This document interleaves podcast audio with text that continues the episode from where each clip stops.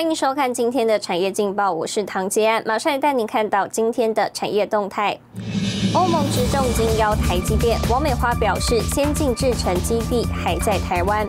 时代杂志首次公布百大最具影响力企业，台积电上榜。外传联电邀请联发科、高通等六大客户包产能合资设厂，计划扩增二十八纳米产能。联电下午将正式回应。台湾消费者信心达到十三个月高点。来关心台股，台股加权指数盘中跌势扩大，一度下挫九十八点。钢铁、橡胶与电子族群失灵，由玻璃、陶瓷、电器电缆、航运等扮演撑盘要角。分析指出，台股震荡盘间，受惠涨价题材，资金流向原物料、航运、电线电缆族群、产产族群续强。电子股的部分基本面人佳，重要法说会接续登场，台股多头格局未改，提供给您参考。接下来，请看今天的财经一百秒。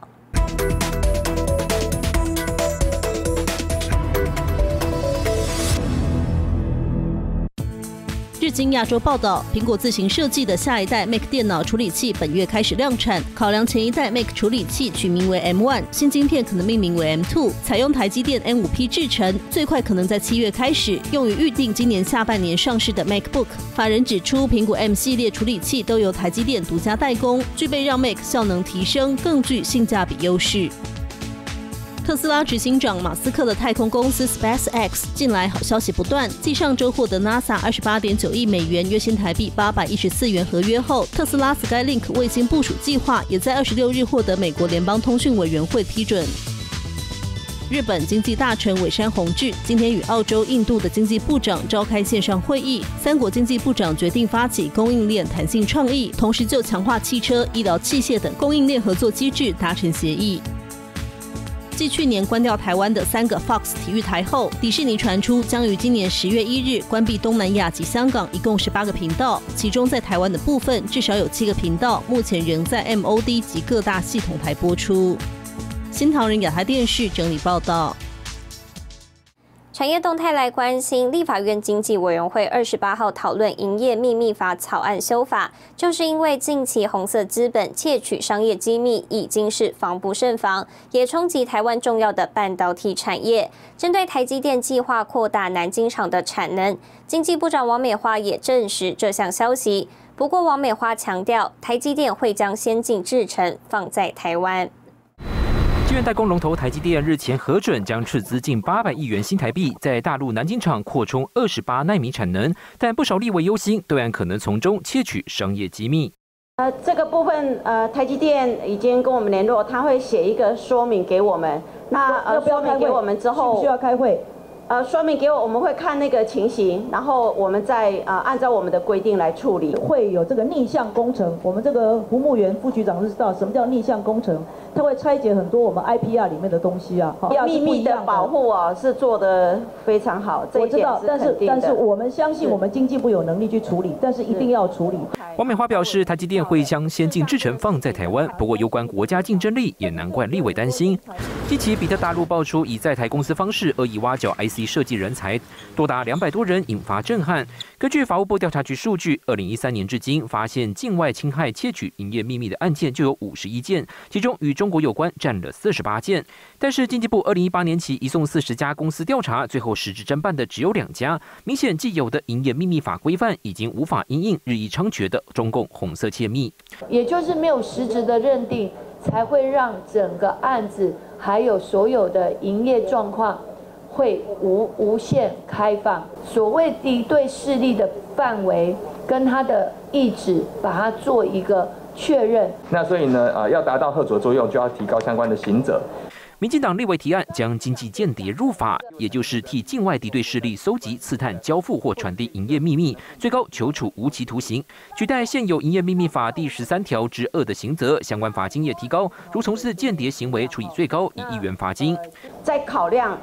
这个是要用放在营业秘密法，还是好在其他的法？确实院里面有在考虑这个事情。如果呃只有在营业秘密法，那在前端其实不当挖角这个事情，要不要就开始怎么处理？提高到国国安层级上面去修吗？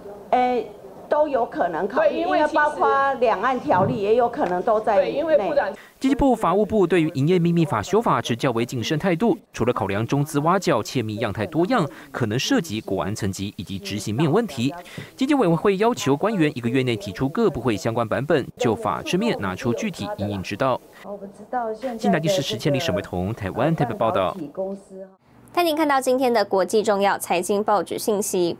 彭博社：美国房价二月份创二零零六年以来最大涨幅，年增百分之十二。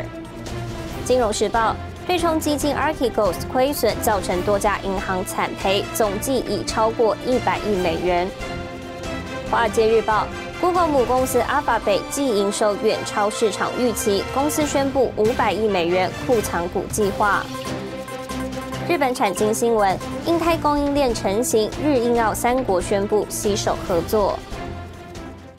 绿建材是近年来全球热门的话题，在台湾有这么一位致力于发展环保建材的业者，以独创的卡扣式地板拿下了第十八届的金风奖。总部设立于泰国曼谷，近十多年才回台发展，更拿下零甲醛的绿建材标章。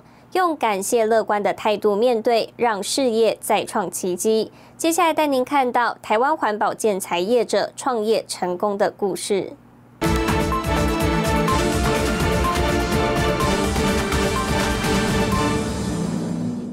张文义是致力于环保建材，自行研发有产品专利。张文义也是金风奖历年来第一个以地板材料拿下奖项的业者。绿建材地板的特殊结构，更是从泰国红回台湾。刚好我在欧洲德国展的时候，外贸协会那邀请我回台湾，他没有看过我们这样的地板，我们的地板。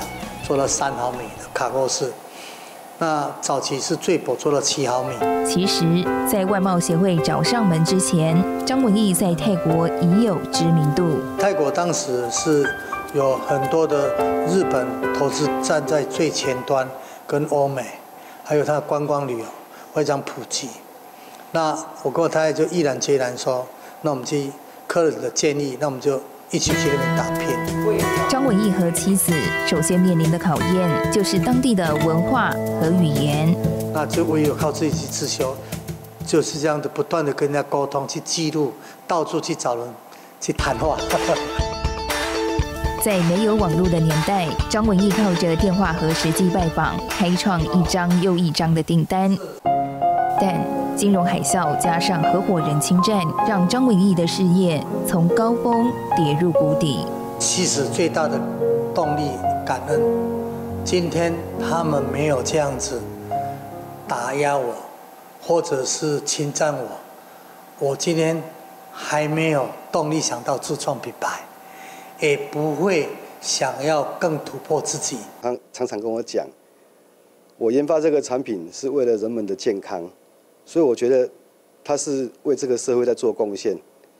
那对于他的朋友言而有信，他只要讲出来的话，他一定会做到。常年旅居海外，张文义被妻子想回台湾陪伴父母的孝心感动，以及外贸协会的邀约，决定把绿建材地板材料从泰国带回台湾，延续发展。耐磨地板、实木地板。甚至于传统的瓷砖业，都一定要走向绿建材这个标章，在未来的市场才有一定的竞争力。我们有技术研发团队，一条龙经过的零甲醛的一个依据测试跟申请，才拿到这样的一个一个一个绿标章。年近六十岁的张文义，大半辈子投入环保领域。如果创业能再重来，张文义笑着说，还是会选择这条路。这是我的喜欢的一个项目，那啊，一直以来还是不会变，重新来还是不会变。但是呢，从夫妻两人到整个团队，公司规模逐渐扩大。张文义坚持以稳扎稳打的模式进军全球环保建材市场。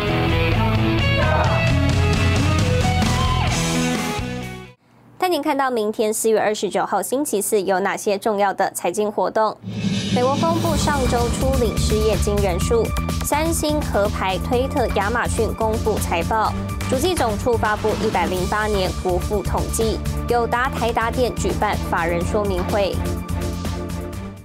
谢谢您收看今天的产业劲报，我是唐杰安，我们明天再见。